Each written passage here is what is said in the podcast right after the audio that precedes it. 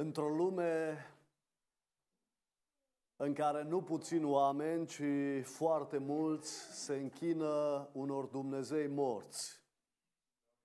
Eu în seara aceasta sunt plin de bucurie, împreună cu dumneavoastră am și cântat că avem un Dumnezeu care este viu. Mântuitorul nostru trăiește, credem asta, simțim asta, experimentăm lucrul acesta și zicem din toată inima, glorificat să fie numele Lui. Amin. Lumea în care ne-a așezat Dumnezeu este într-o continuă schimbare. Veștile la orizont nu sunt tocmai fericite și bune. Într-o astfel de lume frământată, agitată, când cei mai mulți dintre oameni se întreabă încotro se îndreaptă omenirea. Într-o astfel de lume, noi copiii lui Dumnezeu avem un secret descris de realitatea Sfintelor Scripturi. Un mare adevăr cu care ne putem îngăia unii pe alții și ne putem întări în situațiile acestea care se întrevăd la orizont. De aceea, în această seară, am găsit de bine să citesc din Sfânta Carte a lui Dumnezeu un cuvânt care descrie ceea ce se va întâmpla cu lumea aceasta spre sfârșitul omenirii, dar în același timp, cum noi, credincioșii lui Dumnezeu, ne putem încuraja și întări unii pe ceilalți. Deschidem în prima epistolă către Tesaloniceni, la capitolul cinci, de unde vom citi începând cu versetul unu până la versetul unsprezece, pagina în Sfânta Carte a lui Dumnezeu, Sfânta Biblie, o mie o sută șaizeci și unu. întâi Tesaloniceni, capitolul cinci. Haideți să stăm cu respectul cuvenit în fața Sfântului Cuvânt al lui Dumnezeu și în același timp să medităm la aceste cuvinte relatate aici de Sfântul Apostol Pavel. Cât despre vrem și soroace. Apropo, cuvântul soroace l-am putea traduce aici prin momente. Ceea ce vrea să spună Sfântul Pavel aici e cât despre timpuri și momente. N-aveți trebuință să vi se scrie, fraților, pentru că voi înși vă știți foarte bine că ziua Domnului va veni ca un hoț noaptea, când vor zice pace și liniște. Atunci o prăpădenie neașteptată va veni peste ei, ca durerile nașterii peste femeia însărcinată, și nu va fi chip de scăpare. Apropo, frații mei, surorile mele, să știți că pace și liniște nu vom zice noi. Aș vrea să fim cu mare atenție la citirea Sfintelor Scripturi. Când vor zice pace și liniște, atunci o prăpădenie neașteptată va veni peste cine? Peste ei. Ca durerile nașterii peste femeia însărcinată și nu va fi chip de scăpare. Și acum auziți cum se schimbă subiectul. Dar voi, fraților, nu sunteți în întuneric pentru ca ziua aceea să vă prindă ca un hoț. Voi toți sunteți fii ai luminii și fii ai zilei. Noi nu suntem ai nopții, nici ai întunericului, de aceea să nu dormim ca ceilalți, ci să veghem și să fim treji. Că cei ce dor, dor noaptea și cei ce se îmbată, se îmbată noaptea. Dar noi, care suntem fii ai zilei, să fim treji, să ne îmbrăcăm cu platoșa credinței și a dragostei și să avem drept coif nădejdea mântuirii. Fiindcă Dumnezeu nu ne-a rânduit la mânie, ci ca să căpătăm mântuirea prin Domnul nostru Iisus Hristos, care a murit pentru noi, pentru ca fie că veghem, fie că dormim, să trăim împreună cu El. Și acum urmează concluzia pasajului. De aceea, auziți ce interesant, lumea frământată, la un moment dat pare că totul va fi liniște, o viață normală, de pace.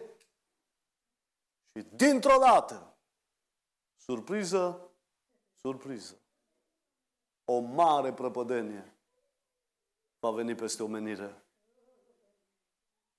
Și pentru oamenii aceia, zice cuvântul lui Dumnezeu în seara asta, nu va fi chip de scăpare. Dar voi, fraților, voi sunteți diferiți. Voi aveți ceva diferit.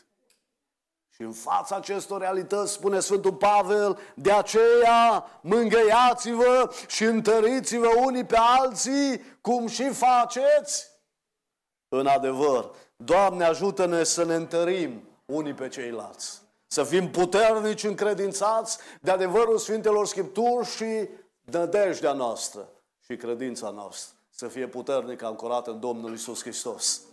Aș vrea să-mi îngădui și să mă rog înainte de a predica.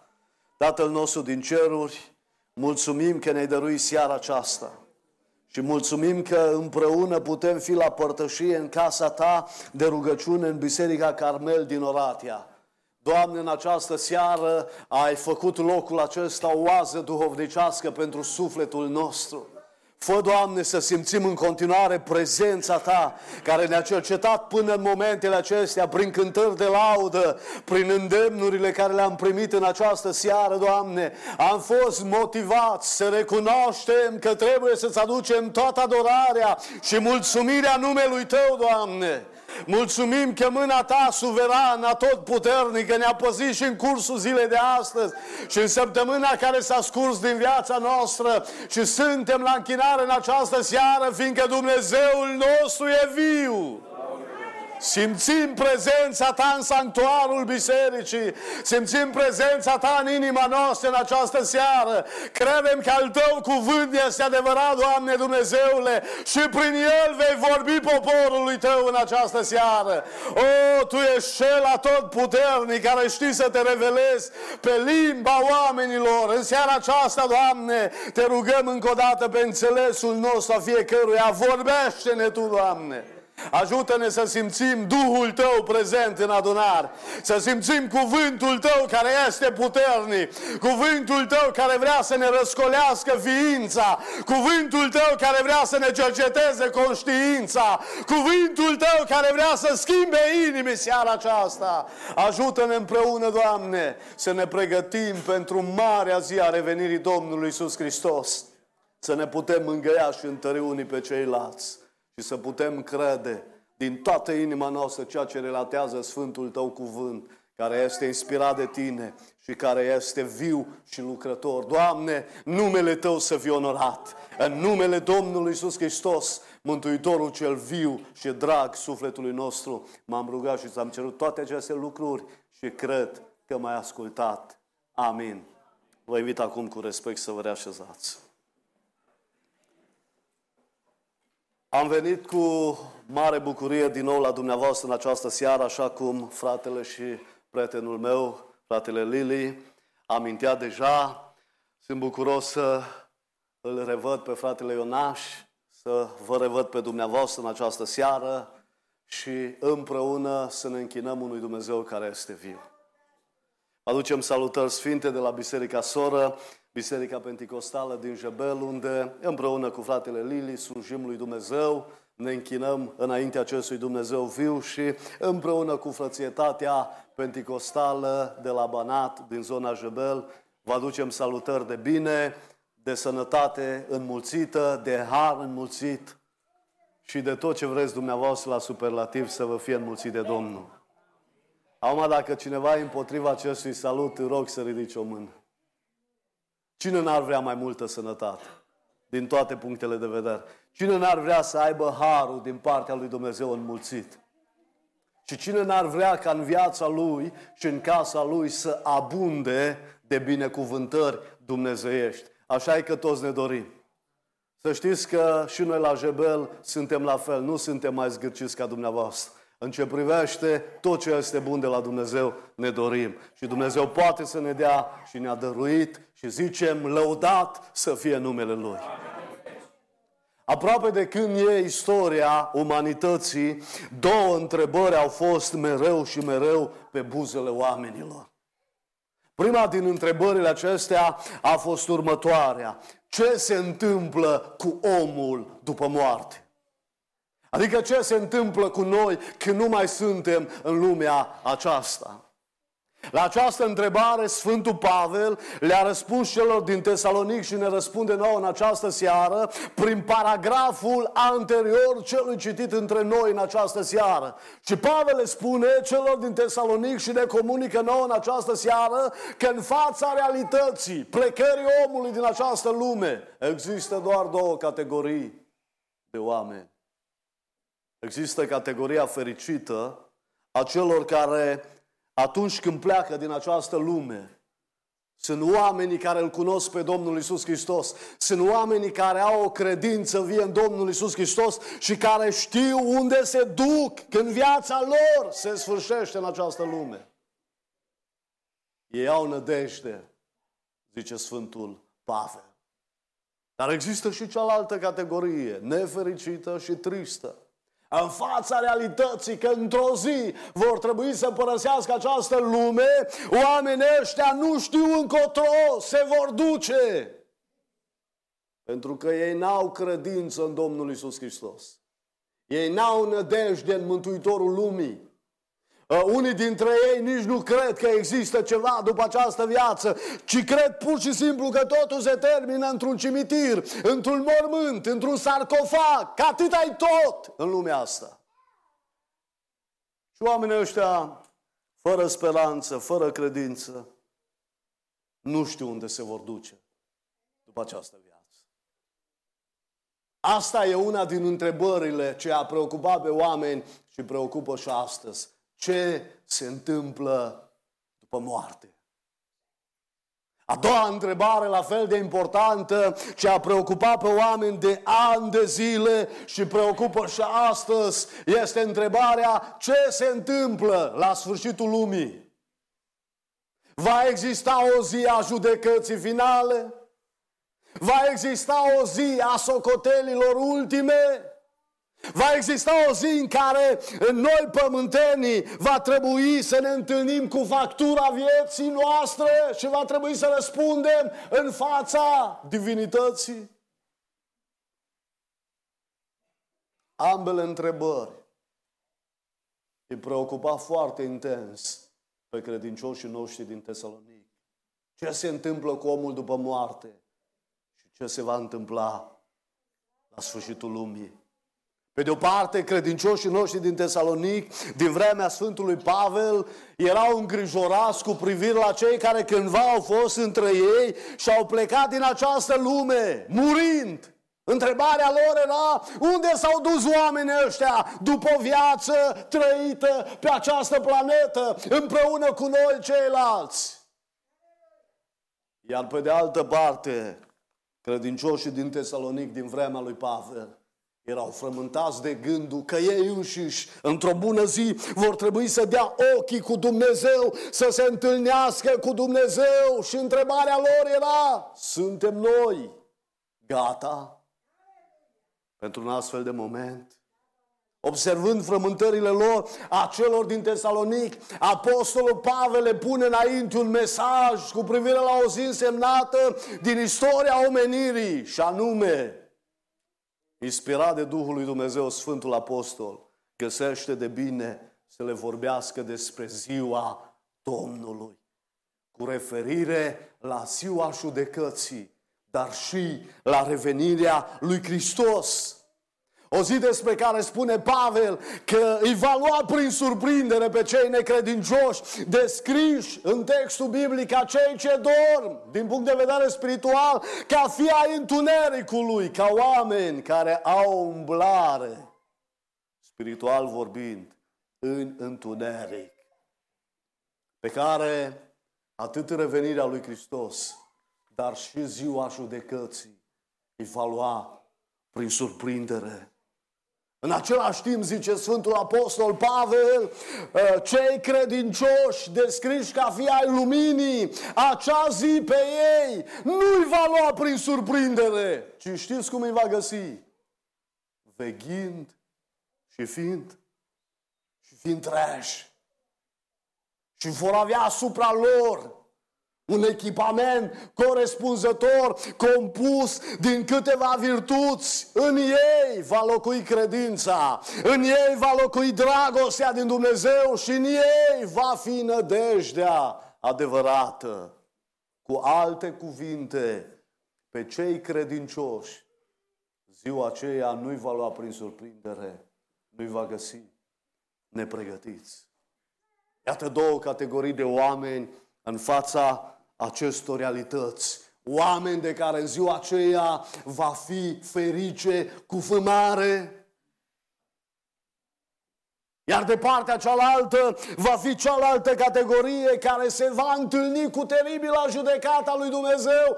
Oameni descoperiți ca nepregătiți, pe care ziua aceea îi va lua prin surprindere și de care, auziți, va fi vai cu vâmare. Întrebarea pentru mine în seara aceasta e: acea zi cum mă va găsi? Cum mă va prinde? Mă va prinde în categoria celor fericiți, cu fumare, sau în categoria celorlalți, nefericiți, care se vor întâlni cu teribila judecata lui Dumnezeu și de care va fi vai cu vâmare? Cum te va prinde oare revenirea Domnului Iisus Hristos? Te va prinde pregătit? Te va găsi gata?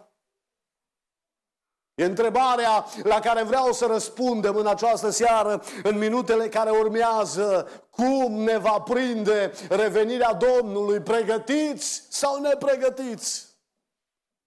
Și ca să găsim răspuns la întrebarea aceasta, va trebui să ne uităm la trei adevăruri puternice și bine de cunoscut, amintite de Sfântul Pavel în textul din această seară.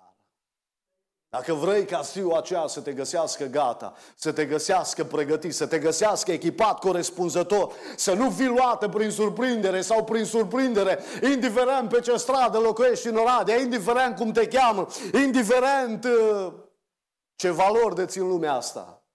Dacă vrei ca ziua revenirii lui Hristos să te găsească pregătit, primul adevăr a predicii din această seară este următorul: trebuie să nu uiți cine este Dumnezeu și ce a făcut El pentru tine. Știți ce e surprinzător în textul din seara asta?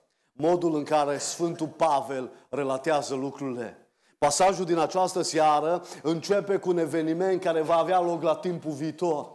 Apoi curge textul nostru cu niște realități care privesc viața prezentă, care au legătură cu trăirea noastră. Și culmea, am zice noi, și surprinzător, pasajul se încheie undeva la timpul trecut, vorbindu-ne despre ce a făcut Dumnezeu prin Hristos pentru noi.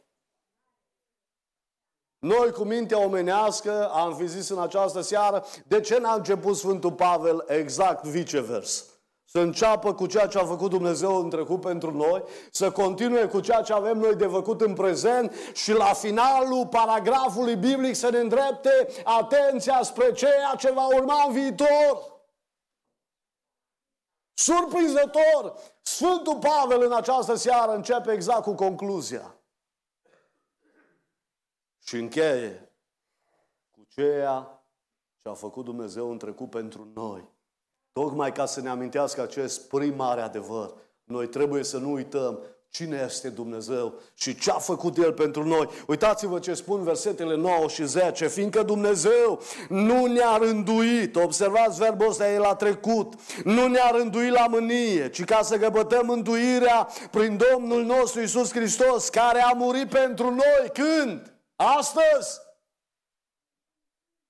Când murise Iisus pentru tesaloniceni? Când le-a scris Sfântul Pavel aceste cuvinte? Cândva în viitor, după ce Pavel a scris? Nu! Hristos murise când? În trecut. Zice, care a murit pentru noi, pentru că fie că veghem, fie că dormim, aici sensul a dormi e fie că a murit. Fiindcă Pavel anterior le scria, zice, noi nu suntem ca cei ce dorm.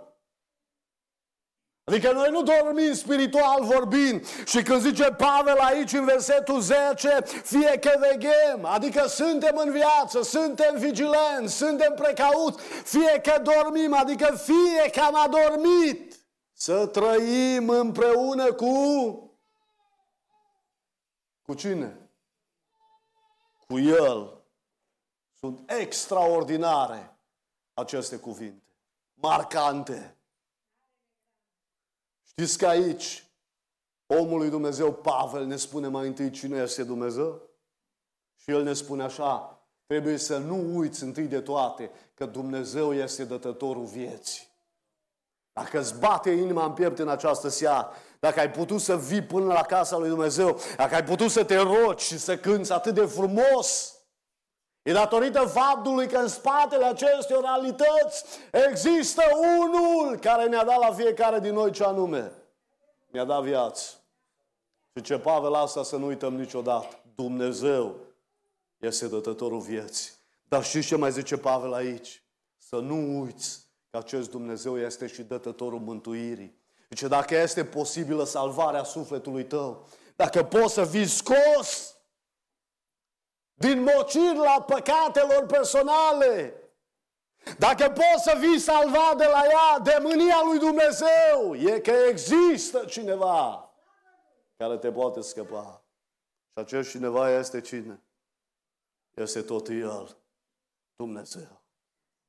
Apoi zice Pavel, noi nu trebuie doar să știm cine este El, că e dătătorul vieții și a mântuirii. Noi trebuie să știm și ce a făcut El pentru noi.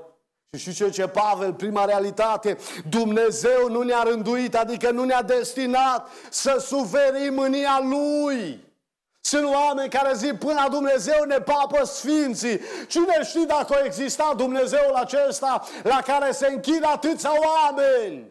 Sunt unii care zic, nu credem, Domnul, nu există Dumnezeu, basme, povești ieftine. Alții zic, dacă există Dumnezeu, de ce nu-i pasă de atâta suferință, de atâta păcat și de atâta rău care există în lumea asta? Și oamenii cred, Domnule, unii sunt destinați să se ducă în iad.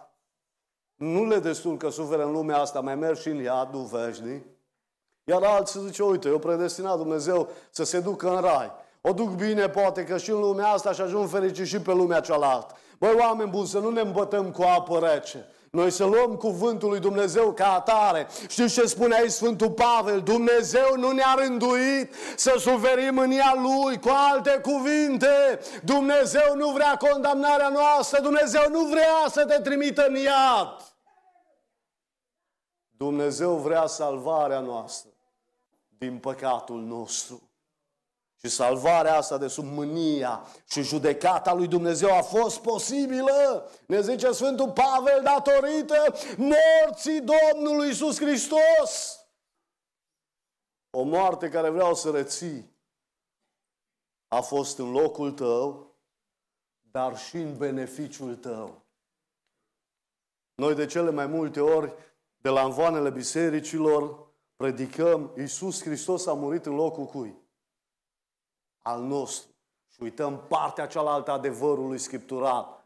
Nu doar a murit în locul nostru, a murit și în beneficiul nostru. Adică, ca să fiu mai explicit în această seară, prin moartea lui Hristos pe cruce, ai fost izbăvit, ți s-a oferit posibilitatea izbăvirii de sub puterea păcatului și de sub povara păcatului. Ca să nu mai fii un vicios, să nu mai ai patimi în viață. Dar ascultă-mă bine, cât trăiești în lumea asta, nu vei scăpa de prezența păcatului până în ziua aceea glorioasă a revenirii Domnului Iisus Hristos. Apropo, după ce v-ați întors la Domnul, ați scăpat de prezența păcatului în viața dumneavoastră? Vi s-a întâmplat să nu mai păcătuiți deloc? Să nu mai greșiți? Nu-i așa că din când în când, accidental, și noi credincioșii, noi așa zici pocăiții, mai greșim, mai clacăm câteodată? De ce?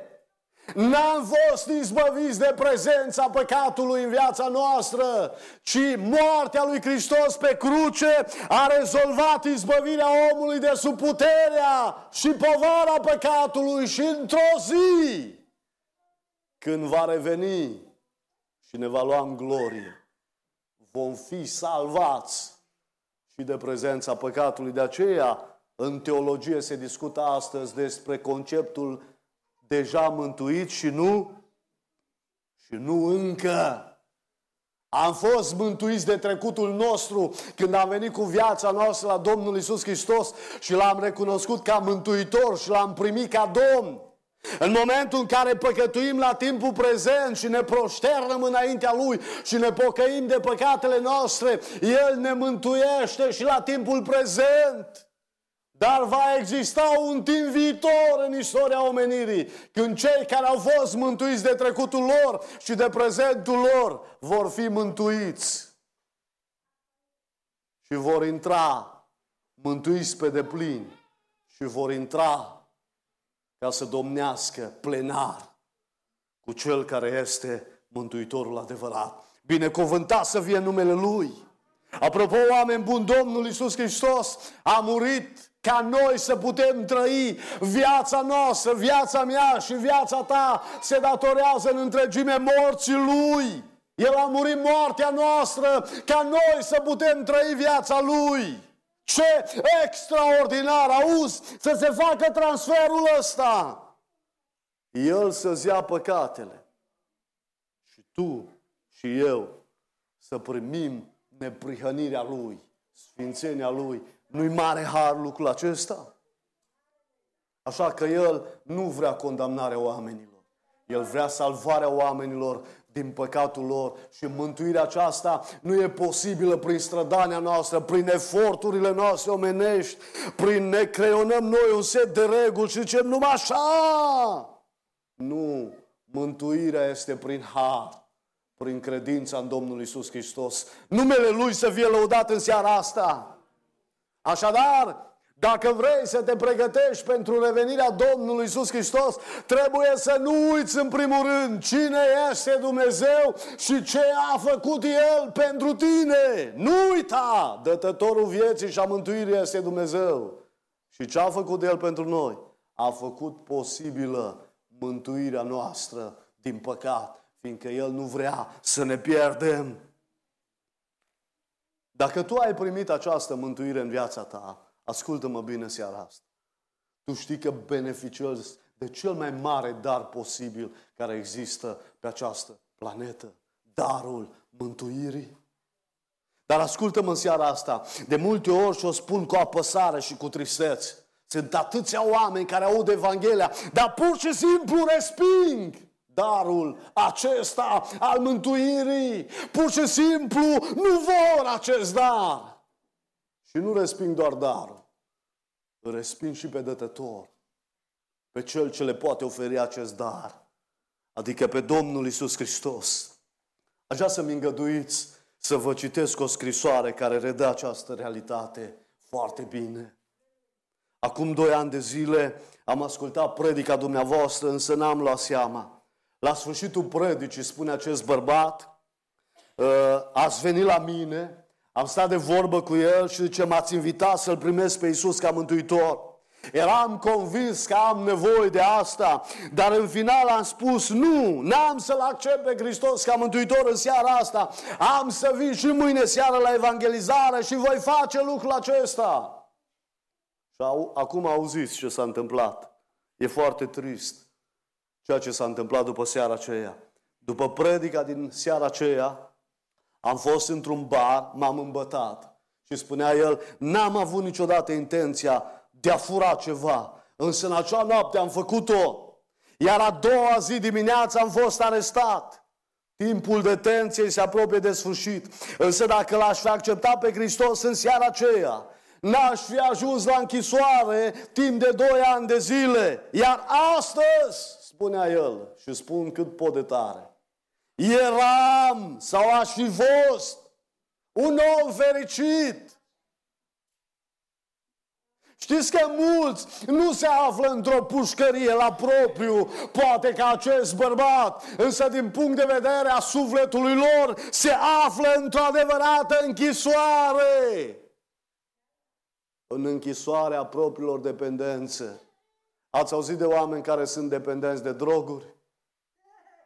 Ați auzit? Ați auzit de oameni care sunt dependenți de jocuri de noroc? Au ajuns să-și vândă lucruri din casă, proprietăți, din cauza acestei stări de dependență? Ați auzit de oameni care sunt dependenți de pornografie? Ați auzit de oameni care sunt dependenți de rețelele sociale? Știți că cea mai puternică dependență la ora aceasta se pare că este dependența de rețelele sociale. A întrecut alte dependențe. Ați auzit de oameni care au ajuns să fie dependenți de lucruri care au fost lăsate de Dumnezeu să fie bune. De pildă, nu? Dumnezeu a lăsat munca pe acest pământ. Vorba cuiva, munca e desprinsă de unde? Din rai. Știți că sunt oameni, se trezesc dimineața de vreme, cum îmi spuneam eu, un bărbat, cu ceva timp în urmă, ce mă trezesc dimineața pe la cinci și ceva, pe la șase, alerg la muncă și zice, vin seara, în jurul orei douăzeci și două, obosit, stresat. Nu mai am timp să vorbesc cu nevastă mea, cu copii. Nu mai am timp de închinare, să deschid Biblia, să fac o rugăciune. Nu mai am timp uneori de biserică. Oamenii au transformat lucrurile bune, lăsate de Dumnezeu adesea în idolatrie și au ajuns dependenți de lucruri. Și sunt prinși în închisoarea aceasta a dependențelor, a vicilor, a propriilor patimi, fiindcă n-au gustat cu adevărat, adevărata eliberare ce numai unul singur le-o putea oferi, Iisus. Însă, dacă ești bine în seara asta, dacă simți că sufletul tău este împăcat cu Dumnezeu, dacă ești împăcat în conștiința ta în această seară, dacă ai pacea interioară ce numai Iisus o poate oferi, dacă ai gustat adevărata eliberare de patim, de plăcerile lumești, ai gustat adevărata iertare de păcate și viața ta aparține lui Iisus, în această seară tu ar trebui să te proșteni înaintea Lui și să-i mulțumești lui Dumnezeu, să spui, Doamne, îți mulțumesc că am în sufletul meu cel mai minunat dar care există și care poate fi descoperit, darul mântuirii primit prin Domnul Iisus Hristos. Așadar, dacă vrei să fii găsit pregătit la revenirea Domnului Iisus Hristos, în primul rând, să nu uiți cine este Dumnezeu și ce a făcut El pentru tine. În al doilea rând, în seara asta, oare cum ne va găsi revenirea lui Hristos Iisus? Pregătiți sau nepregătiți? Mergem spre cel de-al doilea adevăr a predicii. Știți ce trebuie să mai avem noi în vedere? În al doilea rând, trebuie să nu uităm cine suntem și ce avem noi de făcut. Dumnezeu nu ne-a lăsat la întâmplare în lumea asta. Nu s-a dat într-o zi cu zarul și o zis, o mai venit un Iosif, o mai venit o Maria, un Gheorghe, un Ioan, o Elisabeta și putem continua lista cu nume la nesfârșit. Nu, nu! Noi facem parte din planul lui Dumnezeu. N-am venit întâmplător pe planeta numită Pământ sau de alții Terra. Și noi avem ceva de făcut în această lume. Uitați-vă, textul biblic curge cu afirmații la timpul prezent care surprind identitatea noastră. Sfântul Pavel zice, voi, auziți de data asta la timpul prezent, sunteți fii ai zilei, fii ai luminii, zice Pavel, în contrast cu cei necredincioși care sunt fii ai nopții și ai întunericului. Identitatea voastră, zice Sfântul Apostol Pavel, este dată de lumina care se află în voi, iar a lor identitatea este dată de întunericul spiritual și moral în care se găsesc. Ba mai mult, zice Sfântul Pavel, voi n-aveți doar o identitate nouă de fii ai luminii, voi aveți și o responsabilitate nouă. Voi sunteți, zice Pavel, ca un soldat în gardă. Amai, eu n-am făcut armata, am citit despre cei care au făcut armata, am povestit cu fratele meu mai mare care a făcut armată. Și îmi povestea adeseori ce înseamnă să fii în gardă. Un soldat n-are voie să doarmă în gardă. Dumneavoastră mai în vârstă care ați făcut armată, știți ce înseamnă lucrul acesta, să veghezi, să fii treaz, să ne adormi în gardă. Zice Pavel, voi trebuie să fiți ca un soldat care este treas permanent când e în gardă. Și zice, pe deasupra trebuie să aveți echipamentul corespunzător asupra voastră, care este compus din cele trei virtuți amintite în versetul opt. Voi trebuie să aveți asupra voastră credința. Trebuie să aveți asupra voastră dragostea, zice Sfântul Pavel. Și mai trebuie să aveți un lucru care se cheamă nădejdea. Zice, menținerea lor active, a unei credințe active, a unei dragoste active și a unei nădejde active, toate astea ne pun în posibilitatea și în realitatea de a rămâne treji și vegheatori, adică mereu în, în gardă. Atenți! Vigilenți!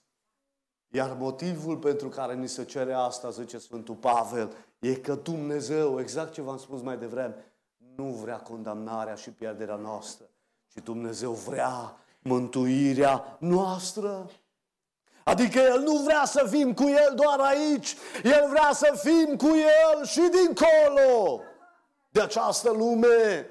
De aceea a zis Pavel, fie că veghem, adică fie că suntem în viață și tratăm lucrurile cu maximă atenție, fie că dormim, adică am trecut din această lume, în lumea de dincolo, noi să trăim împreună cu, cu cine? Cu El. Adică și vremelnic, dar și veșnic. Că altfel, zicea Sfântul Pavel, suntem ca cei care umblă în întuneric. Suntem ca ceilalți care fac faptele întunericului, care iau parte la distracția lumii, la băuturile lumii, la chefurile lumii. Nimic nu ne va deosebi. Iar în ziua aceea, zice Pavel, dacă vom fi ca ceilalți și noi vom fi luați prin surprindere, la fel ca ei. De aceea zice Pavel, dacă vrei ca în ziua aceea să fii pregătit, trebuie să nu uiți, creștine, tu ai o identitate nouă și ești chemat la o viață nouă, la o viață altfel, la o viață diferită, o viață trăită cu Hristos. Câți dintre dumneavoastră ați auzit de omul lui Dumnezeu Watchman Nee? Puteți să faceți un semn comun. Sunt câteva persoane care ați auzit. Mulțumesc. Într-una din zile, istoria spune că Watchman Nee călătorea cu un tren. Era așezat într-un compartiment undeva la geam, a deschis o carte creștină și a început să citească din ea. În același compartiment de tren, împreună cu Watchman Nee, mai erau trei bărbați, care călătoreau probabil în aceeași direcție. La un moment dat, unul dintre ei, ca să rupă tăcerea, a venit cu propunerea către ceilalți doi și a zis: auziți, dragii mei, n-ați vrea să jucăm un joc de cărți pe bani? Ne trece timpul mai repede și avem și oportunitatea asta de a câștiga niște bănuți. Ceilalți doi au zis: cum să nu, domnule, suntem de acord, acceptăm propunerea dumneavoastră. Watchman Nee, când era cu privirea îndreptată spre ceea ce citea din acea carte, el își continua liniștit citirea. La un moment dat, cel care a venit cu propunerea se uită și spre Watchman Nee și zice: domnule, n-ați vrea și dumneavoastră să participați la jocul ăsta de cărți pe bani împreună cu noi? Zice, e nevoie să fim patru. Uite, ceilalți doi sunt de acord, eu care am venit cu propunerea sunt de acord și eu, dar n-ați vrea și dumneavoastră să fiți de acord să jucăm împreună? Și Watchman Nee, în stilul său caracteristic, a zis: cum să nu, domnului, domnule, aș vrea și eu, nu mai am o problemă. Vă zice, care e problema dumneavoastră? Zice, nu mai am mâini cu care să joc cărți pe bani. La care cel care a venit cu propunerea a zis: domnule, nu vă supărați, dumneavoastră vă bate joc de mine? Păi cele în care țineți cartea de care, din care citiți de o perioadă bună de timp, ce sunt? Nu sunt mâini. La care Watchman Nee a zis: ba da, domnule, astea două în care țin această carte din care citesc sunt mâini. Păi și a zis că n-aveți mâini să jucați jocul ăsta de cărți pe bani împreună cu noi. La care Watchman Nee zice: hai să vă povestesc ceva. Zice, într-una din zile, cu mai mulți ani în urmă, mi-am predat viața mea lui Hristos. Și în ziua aceea i-am dat și mâinile mele Domnului Iisus Hristos, așa că ele nu îmi mai aparțin. Nu pot să mai fac ce vreau, ci doar ceea ce vrea Hristos. Așa că n-am mâini cu care să mai particip la jocul de cărți pe bani. Astea două mâini, zice, pe care le vezi tu, sunt ale lui Hristos. M-am întrebat care a fost diferența în acea zi între omul lui Dumnezeu, Watchman Nee, și ceilalți doi care au acceptat atât de repede și atât de lesne această propunere. Știți care a fost diferența? Watchman Nee avea o identitate nouă, era fiul al luminii. De asemenea, viața lui era diferită, fiindcă îi aparținea lui Hristos. Și el știa că trebuie să fie în gardă în orice moment al existenței vieții lui, că trebuie să fie treaz și veghetor, fiindcă el nu mai aparține acestei lumi. El aparține Domnului Iisus Hristos. Ce diferență între Watchman Nee și ceilalți. Dragul meu, dă-mi voie să te întreb ceva în seara asta. Tu știi că ochii ăștia doi nu mai sunt ai tăi, sunt ai altcuiva de când ți-ai predat viața lui Iisus Hristos? Știi că nu mai poți să vizionezi orice, să te uiți la orice cu ei? Știi că mâinile astea două nu mai sunt ale tale? Dacă ai avut o zi a întâlnirii reale cu Dumnezeu și ai zis, Doamne, de astăzi viața mea vreau să-ți aparțină ție, așa că nu mai poți lovi cu ele, nu mai poți bate, nu mai poți tasta orice, că nu mai sunt mâinile tale. Sunt mâinile lui Dumnezeu. Ele aparțin lui Hristos. Știi că picioarele astea două nu mai sunt ale tale dacă tu le-ai predat Domnului Iisus Hristos, așa că nu le mai poți duce oriunde vrei. Întrebarea e în această seară, putem continua lista asta la nesfârșit cu exemple din trupul nostru. Întrebarea e, aparținem noi realmente lui Hristos sau nu? Că dacă nu aparținem, avem o problemă serioasă dacă noaptea asta va reveni Iisus. Însă dacă aparținem Lui, noi suntem încredințați de faptul că oricând se va sfârși viața aceasta, noi știm încotro ne ducem și cu cine ne vom petrece veșnicia. Dacă vrei să fii pregătit pentru revenirea lui Iisus Hristos, ascultă-mă în seara asta. Trebuie să nu uiți cine este Dumnezeu și ce a făcut El pentru tine. Și doi, trebuie să nu uiți cine ești tu și ce ai de făcut în această lume. Dar întrebarea rămâne, cum ne va prinde pe noi ziua revenirii lui Iisus Hristos? Sfântul Pavel zice, dacă vrei să fii gata, dacă vrei să fii pregătit pentru acea zi, există un al treilea adevăr care ar trebui să fie puternic înrădăcinat și implementat în noi, și anume, trebuie în al treilea rând să nu uităm că revenirea Domnului va avea loc într-un moment neașteptat și pe deasupra va fi și inevitabilă.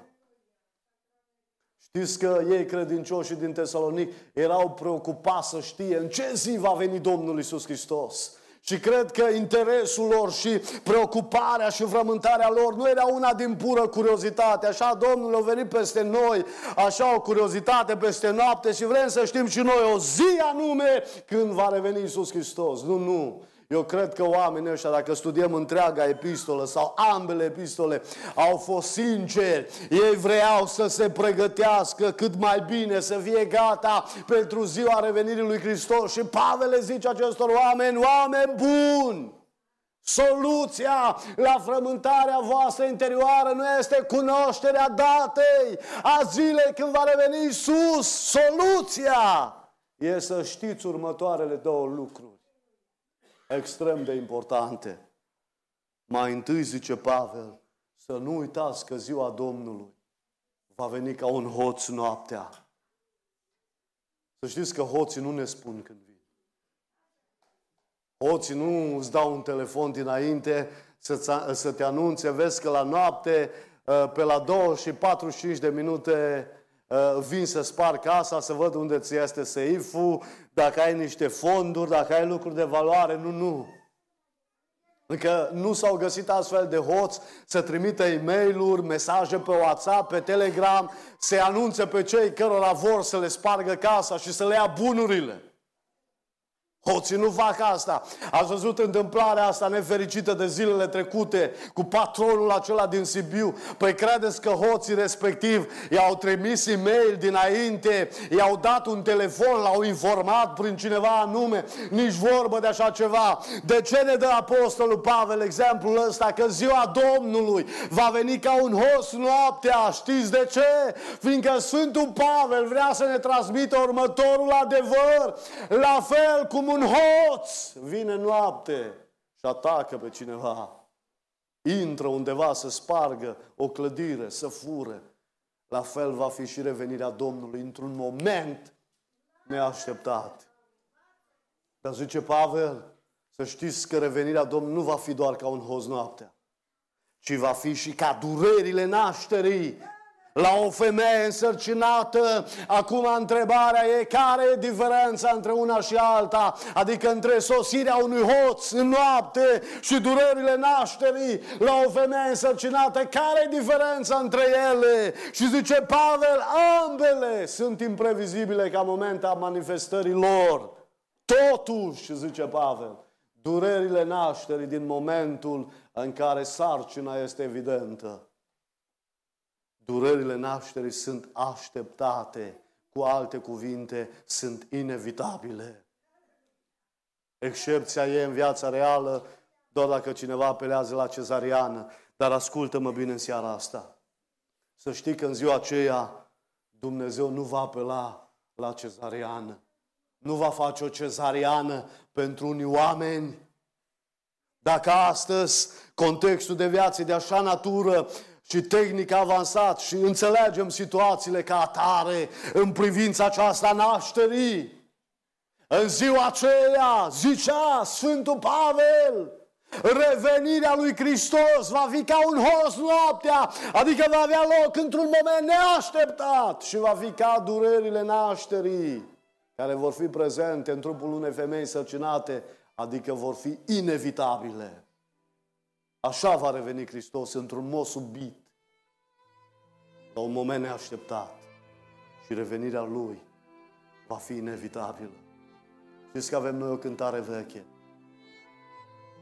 Mai de demult cântarea asta care zice așa: la miezul nopții va veni Iisus cu pas domol și vai de cel ce-l va găsi pierdut cu suflet gol. O, lumea asta de nevoi, cum a orbit acum, crezând că ziua de apoi a întârziat pe drum. Fiecare în lucrul lui să-și pună al vieții gând, ca să-i arate Domnului când va veni în curând. Din somn treziți-vă, sculați că vă pândeți dureri și unul pe altul, ce să faceți? Vă îndemnați la sfinte privegheri. Și ultima strofă zice: deci, suflete, fii gata treaz, o clipă, nu dormi, că-și trece mirele chiar azi și darul-ți vei primi. Venirea Lui s-a apropiat, se treacă judecând. O, suflet,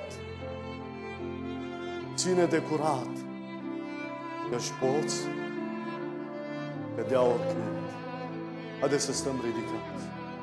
Aș vrea să invit aici grupul de laudă în față. Încă vreau să cântăm în seara asta această cântare la final de mesaj.